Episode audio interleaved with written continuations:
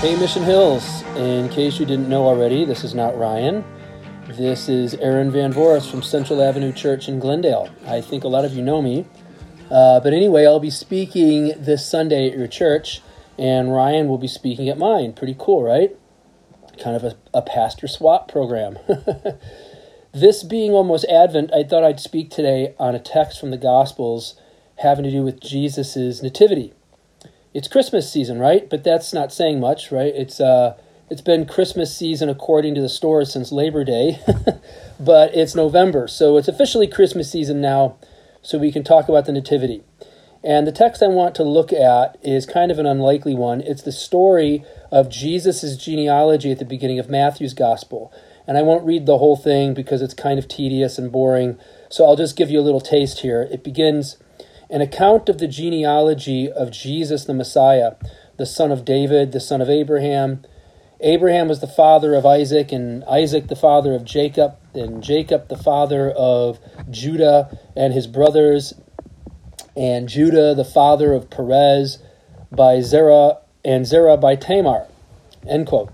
It goes on from there and lists about 50 names, starting with Abraham and ending with Jesus. And to be clear, obviously, it's ahistorical and legendary, but that's okay because it's really here for symbolic reasons anyway. It's here to establish Jesus' identity as the culmination of Israel's identity. It's to say that he is the true spiritual descendant of the patriarchs, like Abraham, Moses, and David, and he is therefore the rightful heir of the promises that God made to Israel. This genealogy is here to convince the original Jewish audience of the of Matthew's gospel that Jesus was someone to pay attention to and, and revere because he traces his line back to the patriarchs.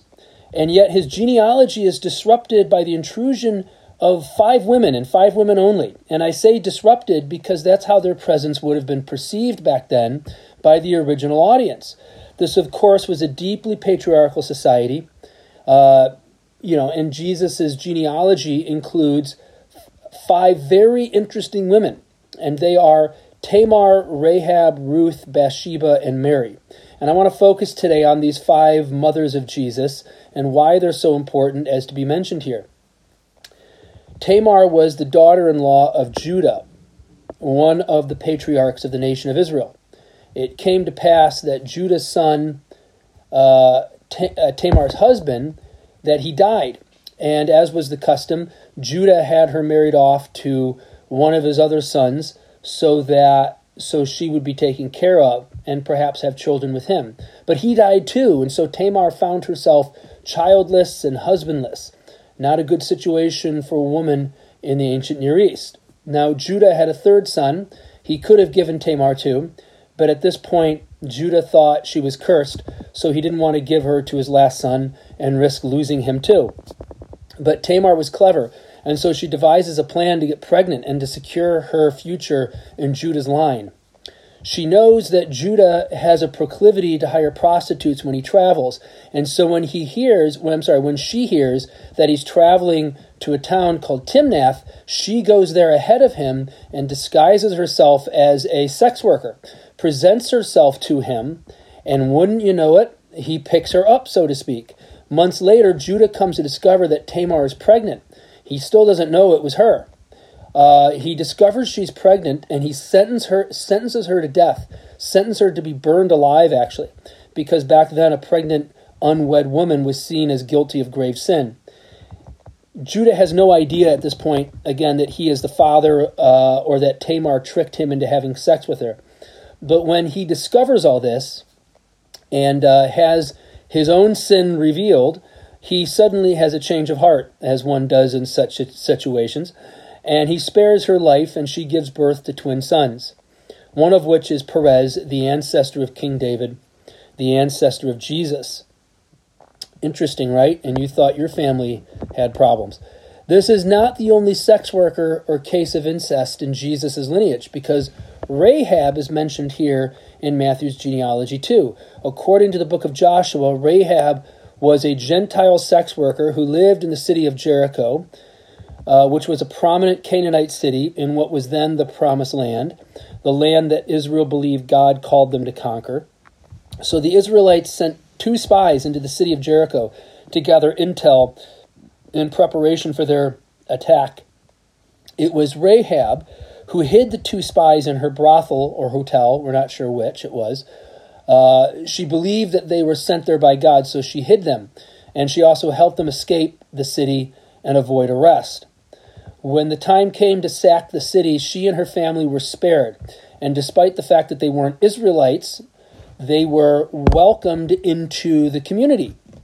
She would later become the father of Boaz, another one of Jesus' ancestors. Boaz, of course, became the husband of Ruth, who, like Rahab, was not an Israelite or a Jew herself originally. In Ruth's case, she was a Moabite, which was a cursed nation in the eyes of the Lord because of their beginnings. According to the book of Genesis, when Lot and his daughters escaped the burning city of Sodom and Gomorrah, they fled into some caves where Lot's daughters, afraid that they will never get married and have children, got their father blind drunk one night and had relations with him, and they became pregnant. The children from this incestuous union became the patriarchs of the nation of Moab. At least that's the legend of it and what the ancient Israelites uh, believed. And it's why there were laws forbidding Jews from intermarrying with the Moabites. And yet Ruth comes from this cursed nation and marries an Israelite man named Boaz.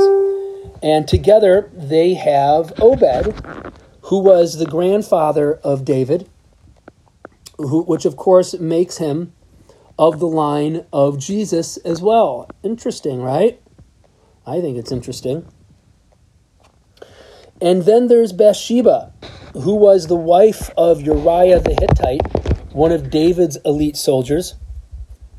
David saw her bathing outside one day from one of his palace windows and was so smitten with her beauty that he decided to have her as his own. So, in order to get rid of her husband, he made sure that Uriah was put on the front lines in the next battle, where he would most certainly die, and of course he did. David then took Bathsheba as his wife, and Solomon was the result of this sinful union, another one of Jesus' ancestors, we're told. And then finally, of course, there's Mary, the mother of Jesus, who was an unmarried pregnant teenager, a scandal back then to be sure. What do these stories all have in common? Well, these five women are here in Matthew's genealogy as a way of disrupting any notion of Israel's purity. These women are foreigners, idolaters, sex workers, and women of questionable purity. They represent Israel's failure, according to their standards, to be racially, religiously, and sexually pure. And yet all these and yet these women are all, not despite, but because of this, righteous and heroic figures. They all, in different ways, ensure the continuation of Israel and its identity as the people of God. Some would interpret their presence in Matthew's genealogy as a message that God can work through anyone, even the worst of us. God is that powerful and that wonderful that even the worst sinners among us, the adulterers, the incestuous, the sex workers, the worshippers of foreign gods, even they can be used for the glory of God.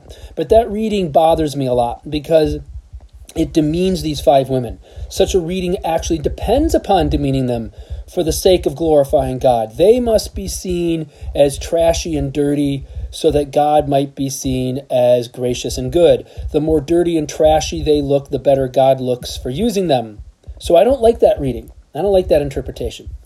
Instead, I interpret their presence here in Matthew as a message that God actually prefers and identifies more with the foreigners, the sex workers, the so called ungodly and impure ones, rather than the so called righteous, holy, and pure ones. Jesus preferred, we're told, the poor over the wealthy. He preferred the irreverent over the pious. He preferred the Samaritans uh, the foreigners and the Gentiles over his own countrymen quite often. We're told the religious authorities condemned him for being a friend of tax collectors and sinners. He was condemned for being a friend of such questionable people. But Jesus didn't just pretend to prefer them, right? He didn't just pretend to prefer them to prove how gracious and good he was. Rather, he preferred them because he was one of them. As his genealogy shows us, Therefore, if we don't like those people, then we don't like Jesus. If we don't identify with the outcasts and the misfits, the so called impure ones, then we don't identify with Christ because Christ was one of them. So that's one way I interpret the presence of these five mothers of Jesus, these five women in Matthew's genealogy. The other way is how they represent religion's inability to define God or control God. This is the other way I interpret their presence. These women deconstruct, we would say, in today's parlance, these women deconstruct any notion that God has to play by certain rules or that God is somehow contained or revealed solely within a particular religion, a particular spiritual tradition or culture. Again, two of the five women, Rahab and Ruth, were not Jews or Israelites originally. One was a Moabite, the other a Canaanite. In this way, the God revealed in Jesus defied the religious imagination of his day. He broke all their religious rules and theological presuppositions about who God was and how God worked. Such a God should be understood as utterly incomprehensible to the religious mind. To anyone who tries to domesticate, define, or contain God in a particular religion, the God revealed in Jesus' genealogy shows us that we must let go of any theological certainty we must give up the quest for orthodoxy or the one right religion because there is no such thing. There are only the messy and imperfect human ways that we engage in faith and spirituality. Therefore, we must embrace uncertainty, unknowing, imperfection, and complexity, and see this as a kind of faith. Faith as a kind of courage to embrace difficult truths, make peace with such things, and believe that this life and this world is divine, not despite its complexities and imperfections and difficulties, but because of them. To do so is to recognize that we too are of the line of Tamar, Rahab, Ruth, Bathsheba, and Mary. This isn't just Jesus' spiritual lineage, but our own. These aren't just Jesus' mothers, but they're our mothers too. These are our spiritual mothers. Okay, that's my talk for today. I look forward to discussing this more with you in person. See you soon.